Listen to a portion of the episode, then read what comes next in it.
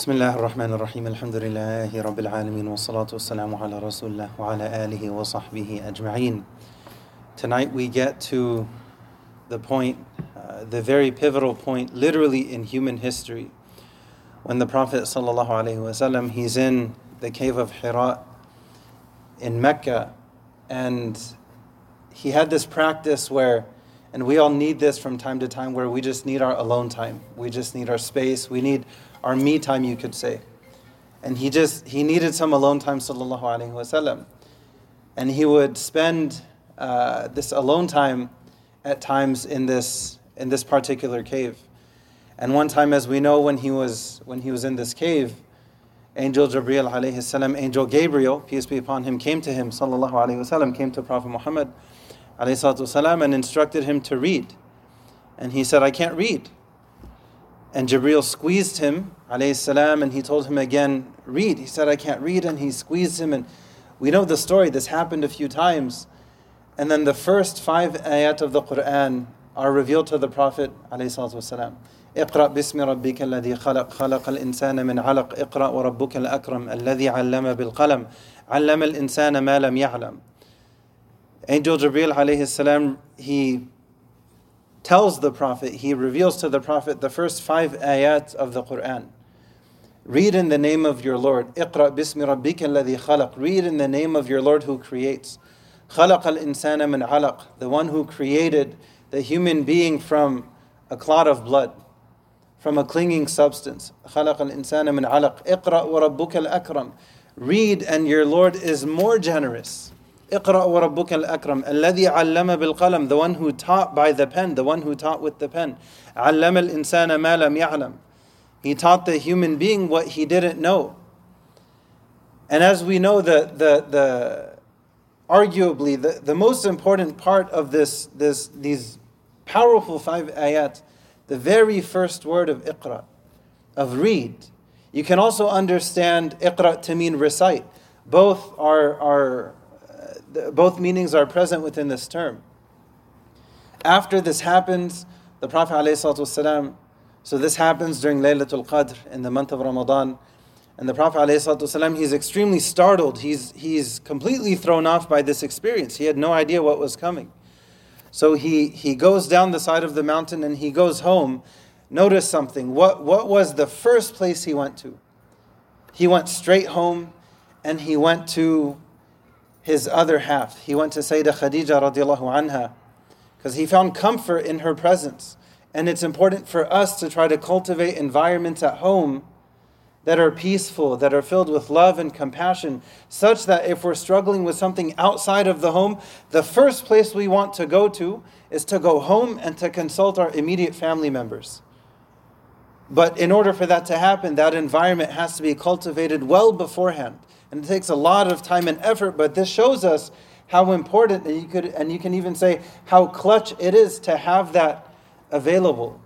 So he goes home and he goes to Sayyidah Khadija radiallahu anha and he opens up to her about what happened and he was completely startled. He didn't know how to process what happened. And he mentioned to her how afraid he was. And so he was completely vulnerable with her radiallahu anha. And look at how look at how she responded. So he goes home and he tells her what happens and he's saying, Cover me, cover me. And she covers him and he explains what happens. And look at how she responds.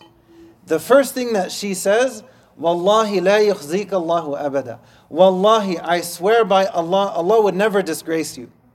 She's supporting him literally from day one, from the very beginning. The Prophet now has the mantle of prophethood, of being a messenger of God on his shoulders. Talk about having the weight of the world on your shoulders. And he goes to her, and what does she do?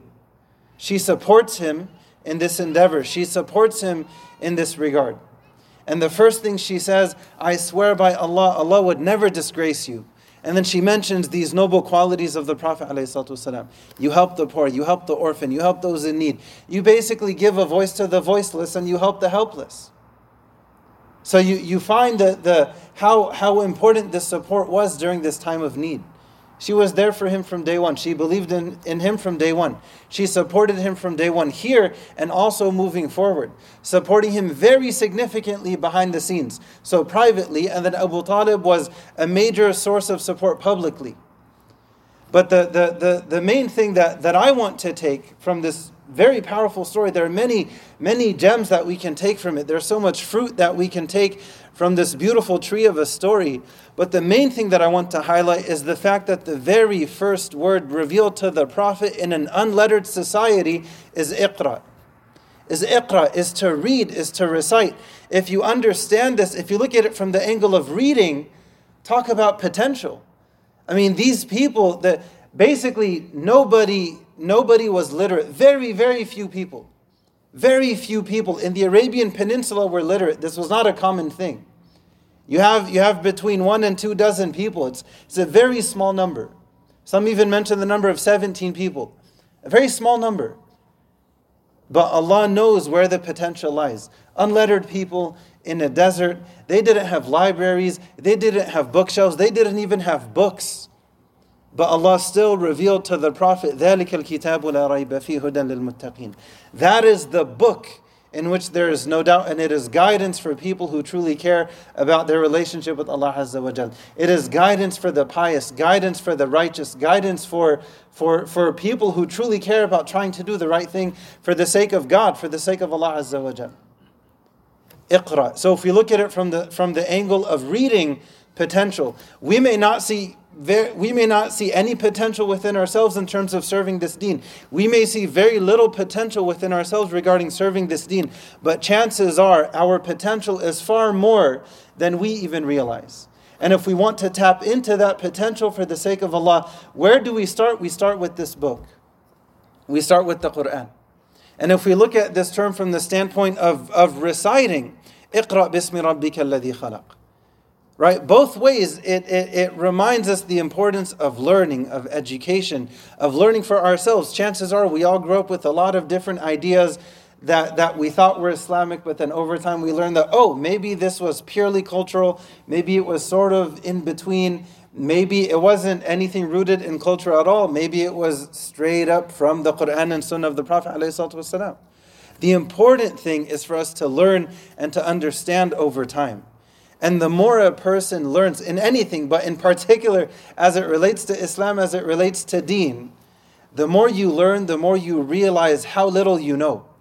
The more you learn, the more you realize how many different opinions exist on, on so many different issues, to the point where the norm starts to be that you expect for there to be different opinions on virtually everything. And then you see where they're coming from, and it's this very beautifully complicated mosaic of a tradition but if we want to break it down to black and white, zero and one, and to, to, to, to act as if it's that simple, that, that's not necessarily the case.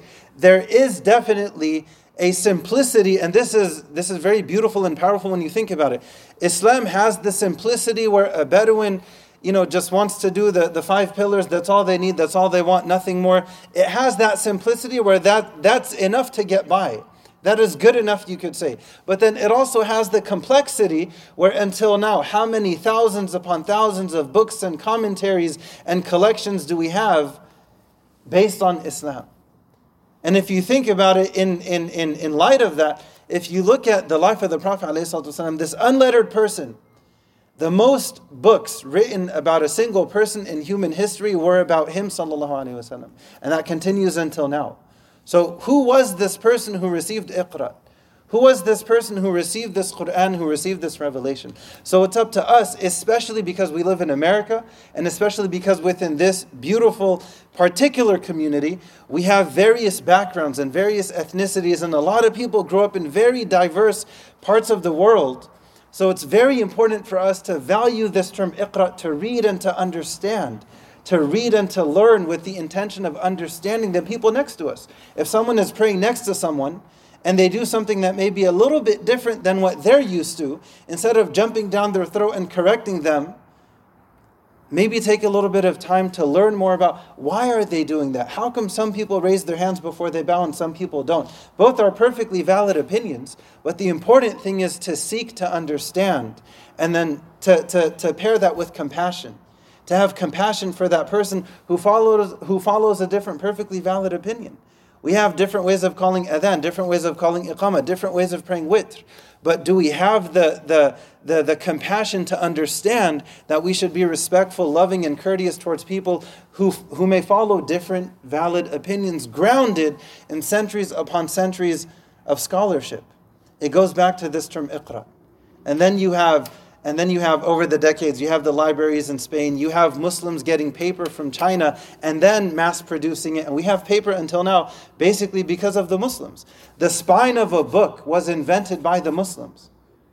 Right? So we have this vast, rich tradition, especially regarding education, but it's up to us to connect with it as best we can. We ask Allah to help us to value knowledge and wisdom. We ask Allah to fill our hearts with compassion. We ask Allah to accept the dua from us. وَقُلْ رَبِّ زِدْنِي عِلْمًا And say, My Lord, increase me in knowledge. We ask Allah to not only increase us in knowledge, but also wisdom and mercy. We ask Allah for this, this balanced triangle. Ameen Rabbil Alameen. وآخر دعوانا الحمد لله رب العالمين.